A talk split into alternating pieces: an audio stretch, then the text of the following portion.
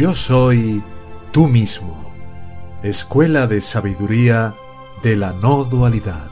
Grupos de estudio y prácticas de las enseñanzas. Info hola arroba yo soy tú mismo.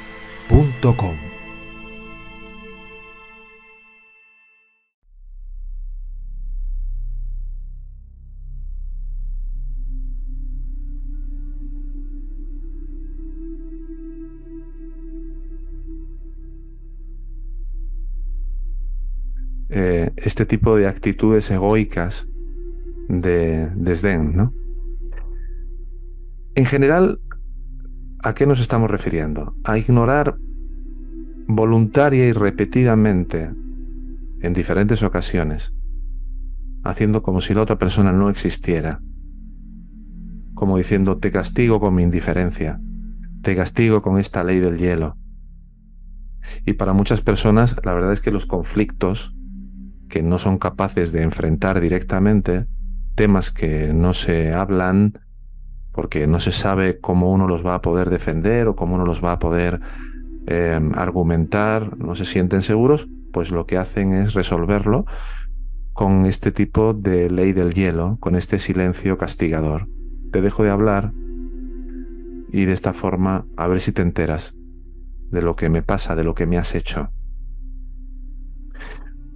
Para un montón de personas, este tipo de estrategias dan resultado para generar una tensión eh, en la otra persona o para obtener algún tipo de, resultado, de ganancia que están buscando. ¿no?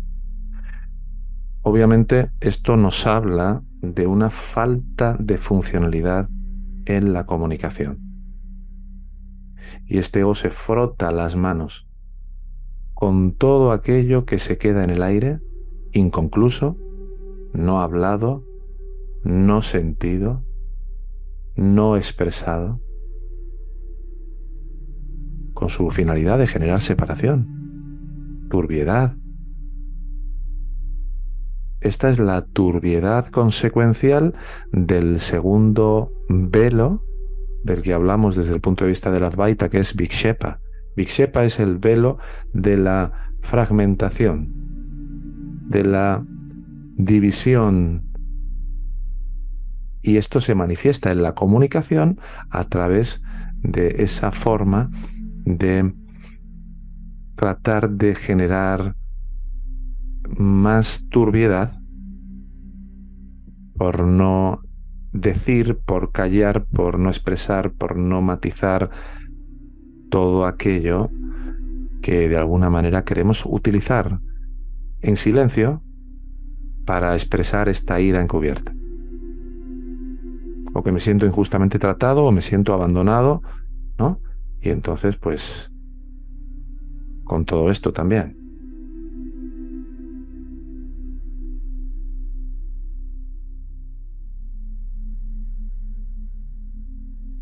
Otra de las maneras a las que nos arrastra este querido ego es a relacionarnos con el otro mediante esta ira sutil cuando lo señalamos como el culpable. ¿Os dais cuenta de que todo el mundo está todo el tiempo necesitando poner la culpa en el otro o en los demás? o en la sociedad, o en el gobierno, o en el presidente de la comunidad de propietarios del edificio donde vivas, o en, el, en alguien. Alguien la tiene que cargar. Siempre tiene que haber un responsable de que yo me sienta herido, de que yo esté maltratado, de que por su culpa me dio dolor de cabeza, de que por su culpa, fíjate la ansiedad que tengo, o fíjate lo triste que estoy, o fíjate lo mal que me siento por el comportamiento, por las malas formas de esta persona, por la falta de educación que tiene, por lo que sea. Y ya nos hablo de la salud, ¿no? que mi salud está afectada por el comportamiento que tiene este ser humano. O me va mal en la vida y no he llegado a poder tener o lo que sea, porque no me ayudó financieramente mi padre cuando pudo, porque mi tía aquella que me prometió que me iba a dar no sé qué, al final no, lo, no cumplió con su palabra. Y esto es pura manipulación y control Cuando nosotros decimos eso, cuando os descubráis todavía albergando algún pensamiento de esta índole, recordad lo que es falta total de responsabilidad. Querer alimentar el victimismo en ti de forma gratuita.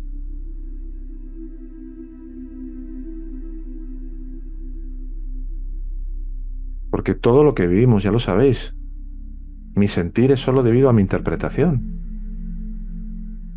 El otro puede haber hecho de todo, vale, perfecto, pero, pero no es nada sin el filtro que yo le doy a eso. ¿Cómo lo quiero utilizar para sentirme herido, dañado, eh, maltratado, abandonado? Yo lo he querido vivir así. Entonces, si caemos en la trampa del chantaje emocional, probablemente por la culpa que sentimos, es decir, como nos consideramos culpables, pues vamos a buscar personas acusatorias. Fijaros en esto. Cuando tú te sientas culpable, vas a buscar personas acusatorias que nos recreen que somos malos, que no somos aptos, que no somos buenas personas. Y así es cuando empezamos a ceder a situaciones de las que no desearíamos participar realmente. Tú me provocaste esto, este malestar, esta depresión o lo que sea. O lo contrario, cuando se nos dice, gracias a tu amor, soy feliz. ¿Te lo han dicho alguna vez? Qué feliz me haces, ¿no? Es que estas cosas están, hermanos, están tan, tan, tan metidas, tan incrustadas en el inconsciente, las hemos asumido como verdaderas y repetido tantas veces, es que las pasamos por alto por completo. Y es más, nos gusta seguir creyéndonoslas.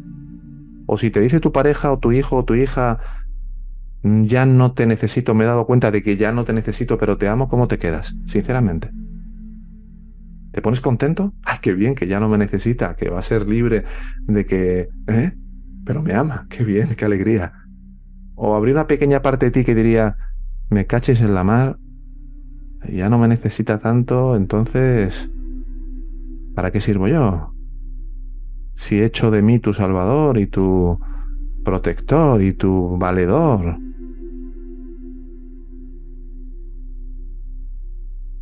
Pues cuidado con esto de cuando se nos diga que soy feliz o que me haces tan feliz, porque son los dos, las dos caras de la moneda. Recuerda su falsedad, es imposible, además es ridículo.